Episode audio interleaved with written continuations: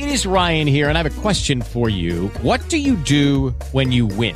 Like, are you a fist pumper? a woohooer, a hand clapper, a high fiver. I kind of like the high five, but if you want to hone in on those winning moves, check out Chumba Casino. At ChumbaCasino.com, choose from hundreds of social casino style games for your chance to redeem serious cash prizes. There are new game releases weekly, plus free daily bonuses. So don't wait. Start having the most fun ever at ChumbaCasino.com. No purchase necessary. BGW. Void were prohibited by law. See terms and conditions. 18 plus. With the Lucky Land slots, you can get lucky just about anywhere. This is your captain speaking. Uh, we've got clear runway and the weather's fine, but we're just going to circle up here a while and uh, get lucky. No, no, nothing like that. It's just these cash prizes add up quick. So I suggest you sit back, keep your tray table upright, and start getting lucky. Play for free at LuckyLandSlots.com. Are you feeling lucky? No purchase necessary. Void where prohibited by law. 18 plus terms and conditions apply. See website for details. Merhaba ben İnanç. Ee, bir Yaşam Felsefesi olarak girişimcilik podcast serisine hoş geldiniz. Bugün yine girişimcilik üzerine konuşmaya, düşünmeye devam edeceğiz. Bir hikayeyle başlamak istiyorum. Kendi başımdan geçen bir olayla başlamak istiyorum bu e, bugünkü bölüme. Bir dönem TÜBİTAK'a bağlı bir yönetim bilimleri enstitüsünde çalıştığımı daha önce söylemiştim. Türkiye Sanayi Sevk ve İdare Enstitüsü'nde. Yetişkin eğitim alanında orada e, bir takım işler yaptım. Kurumların daha iyi yönetilmesini sağlamak üzere çeşitli ihtiyaç analizleri yapılan, sistemler geliştirilen, eğitim ve danışmanlıklar verilen bir enstitü. Yaklaşık 9,5 sene çalıştığım bir enstitü. Orada başımdan geçen bir olaydan bahsedeceğim. Bana ilham veren düşünce modellerinden bir tanesiydi. Bu tarz şeyleri sevdiğimi biliyorsunuz artık. Sezgi karşıtı düşünceler, işte sezgi pompaları diye bir e, kavramdan bahsetmişti yakın dönemde e, Ozan Dağdeviren arkadaşım her gün öğreni birlikte yürüttüğümüz arkadaşım. Bu tarz şeyler hoşuma gidiyor. Farklı yerlerde kullanılabilecek bir takım modeller olduğu için. Hayat karmaşık olduğu için ve karar almak zor olduğundan ancak böyle modeller bir meseleye nasıl bakacağımızı bize biraz daha rahat söylemiş oluyorlar. Yani karmaşık durumlarda bu modelleri kullanarak biraz daha iyi sonuçlar almanın mümkün olduğunu düşünüyorum. Ya da bir takım meseleleri nasıl ele alacağımız konusunda bize yardımcı olduklarını düşünüyorum. Nasıl davranabileceğimiz konusunda bir takım seçenekler oluşturduğunu düşünüyorum. Bu düşünce modellerinin sezgi karşı düşünceleri. Bir gün bir eğitim sırasında bir eğitmen isim vermeyeceğim isim kullanmayacağım bir eğitmen ve ben de orada sınıfta hazır bulunuyorum işte bir haftalık bir eğitimi birlikte veriyoruz birbirimizin oturumlarında da bulunuyoruz onun vermekte olduğu kısımda eğitimde bir katılımcı vardı bir anne iki tane de çocuğu vardı e, eğitici eğitimi e, yani bir eğitimi tasarlamak ve daha iyi etkileşimler kurgulamak üzere formasyon eğitimi gibi düşünebilirsiniz. Eğitici eğitimi yapıyorduk. Eğitmenlerin yetiştirildiği bir eğitim. İki tane çocuğu var annenin ve sınıfın içerisinde yaklaşık 25-30 tane de katılımcı var. O iki çocuk birbirini sınıf içerisinde yüksek sesle kızılderili çığlıkları atarak kovalamaya başladı.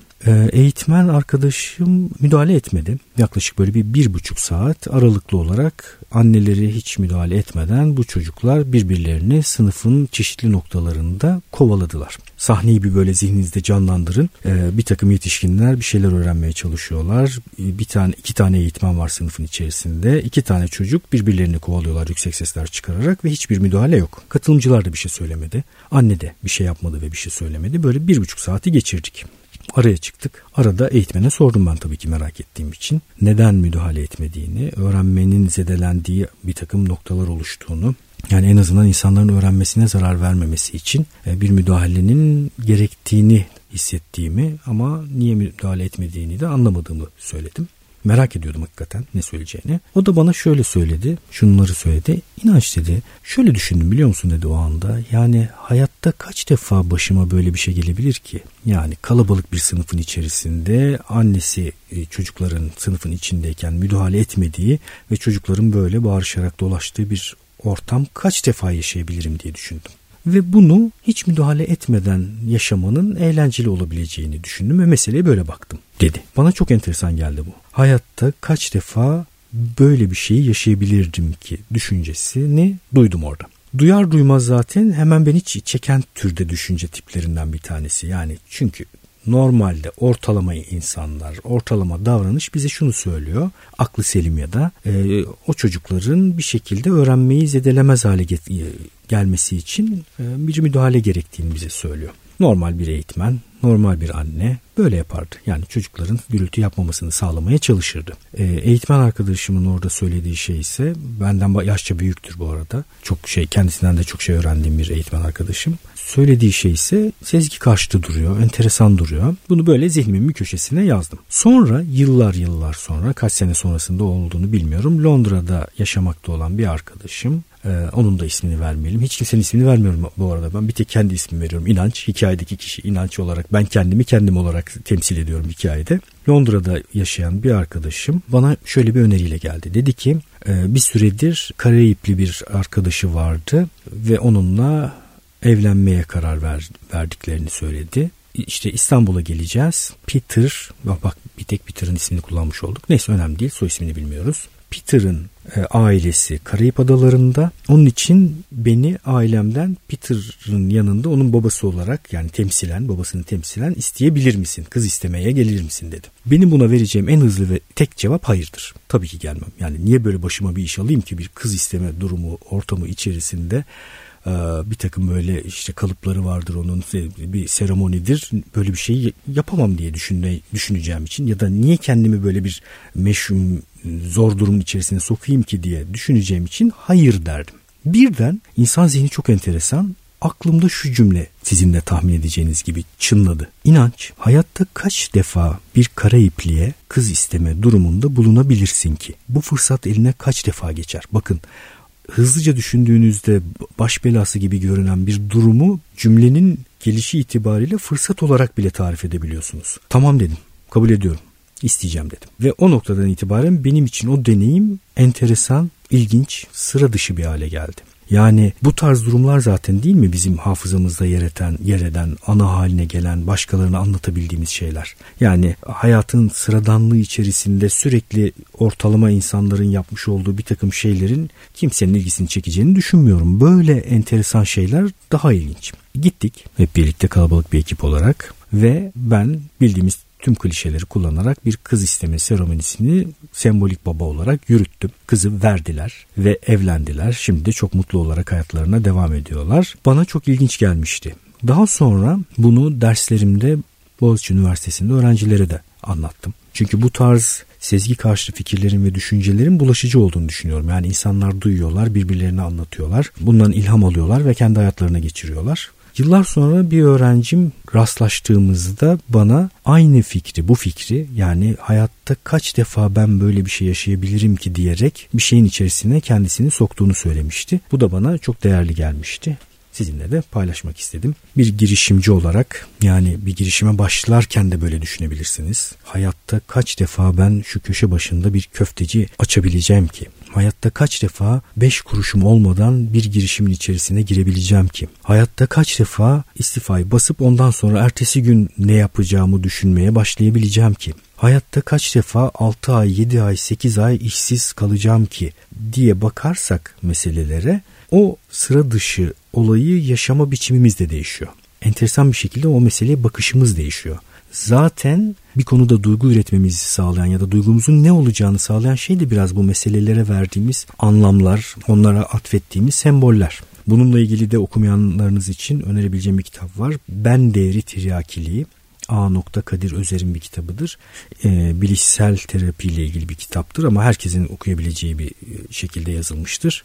İnsanın duygu, düşünce ve davranışları arasındaki ilişkiyi anlatan, teorize eden bir kitaptır ve çok böyle keyifli okunur. Herkese tavsiye ederim. İnsan çünkü bu üçlünün birbiriyle ilişkisini bildiği zaman duygu, düşünce ve davranışlarından birinin nasıl değiştirebileceği konusunda da önemli bir gerece sahip olmuş oluyor. Ve böyle bakarak bazı durumlarda düşüncenizi değiştirip duygunuzu değiştirmiş oluyorsunuz. O da sizin davranışınızı değiştiriyor. Ya da bazı tür durumlarda siz davranışınızı değiştirdiğiniz için düşünceleriniz değişiyor ve oradaki duygu da değişiyor gibi bir takım kombinasyonlar var. Herkese önerebilirim. Hatta kitaptaki örneklerden bir tanesini de e, iştah açıcı olsun diye anlatayım. E, bir tane anne var e, eve giriyor. Eve girer girmez de ortalığın dağınık, pis, böyle renkli kalemlerle duvarlara yazılmış falan olduğunu görüyor ve çok üzülüyor. Bu çocuklar beni hiç sevmiyorlar diye. Sonra yani duygu ne?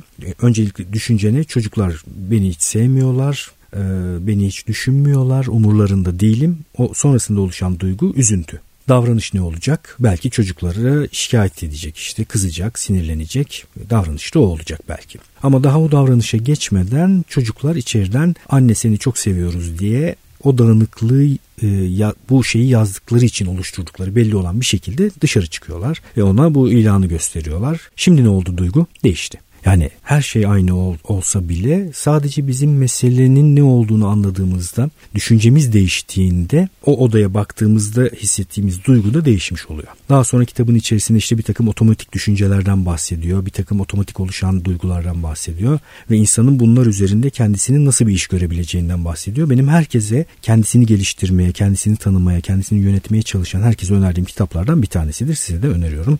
Ben Değeri Tiryakiliği A.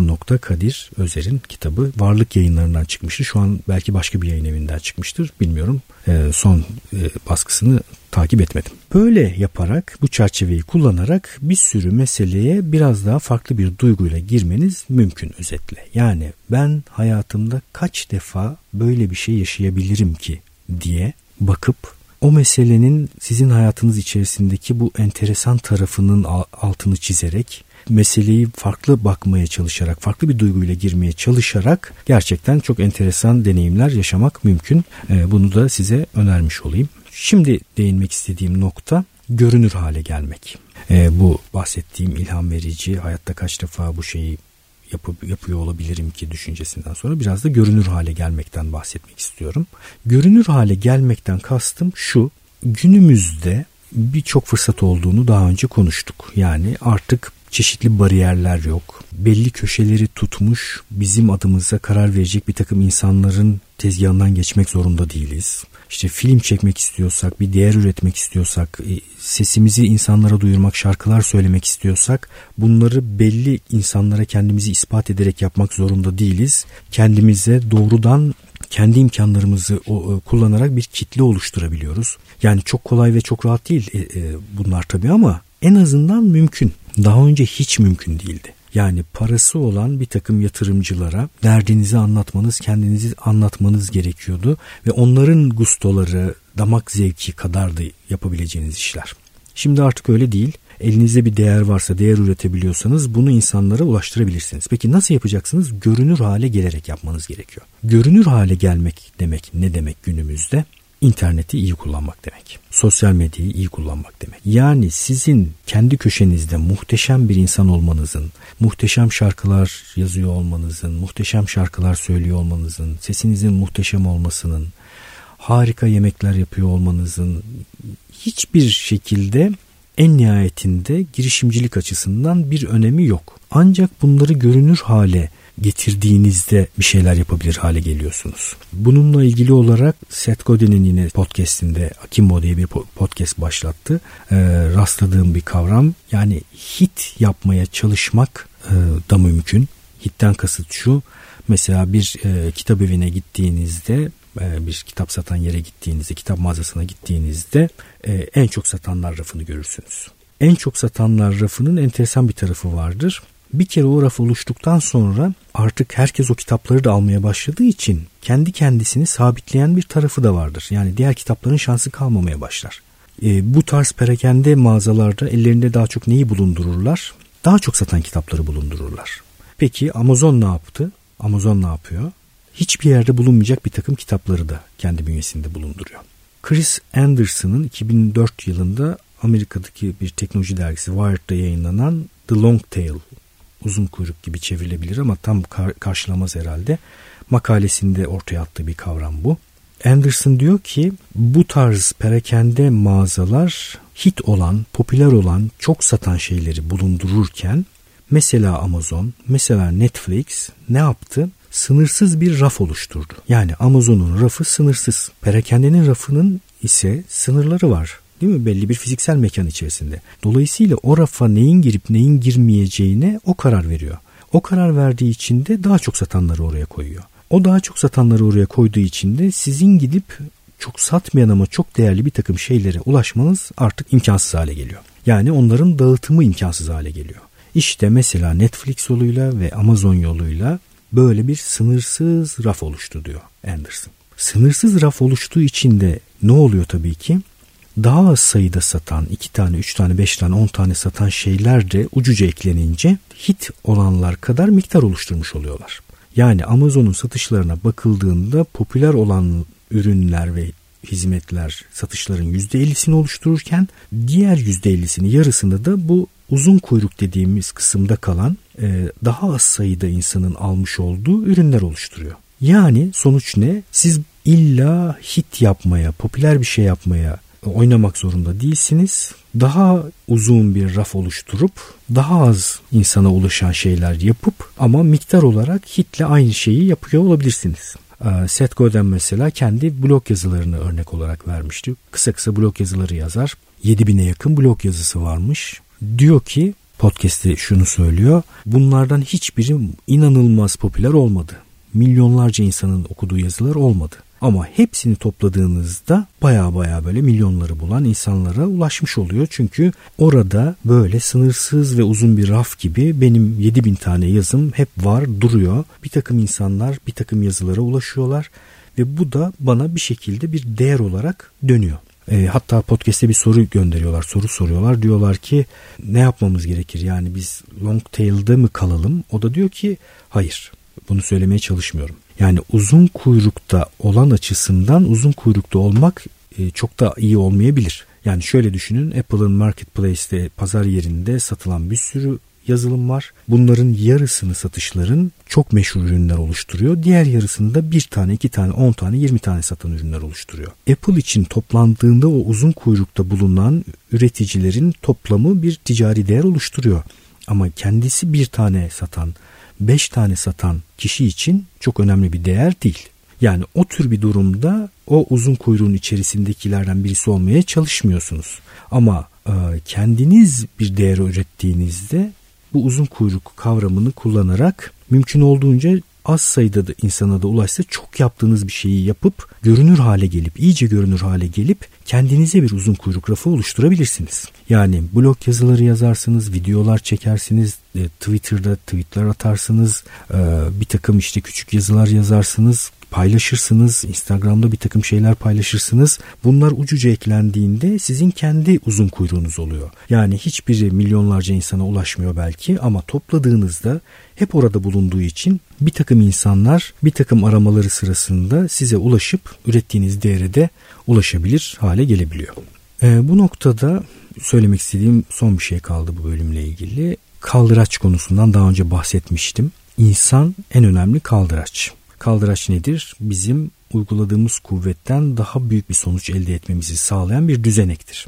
Ee, insan eylemlerimizin en önemli kaldıraçlarından bir tanesi. Peki nasıl bu kaldıracı kullanacağız? Ee, insan tanıyarak. Çok basit bir cevabı var ama cevabı bu. İnsan tanımak için de günümüzde kullanılabilecek bence en doğru yöntemlerden bir tanesi öğren öğrenme yolculuğuna birileriyle birlikte çıkmak ee, öğrenme yolculuğuna birileriyle birlikte çıktığımızda özellikle yetişkin öğrenme dünyasında e, kozmopolit bir insan grubuyla bir araya gelebiliyorsunuz. Yani sizin kendi çevrenizde bulunmayan bir takım insanlarla bir araya gelebiliyorsunuz. Yetişkin eğitimin en güzel taraflarından bir tanesi de bu zaten.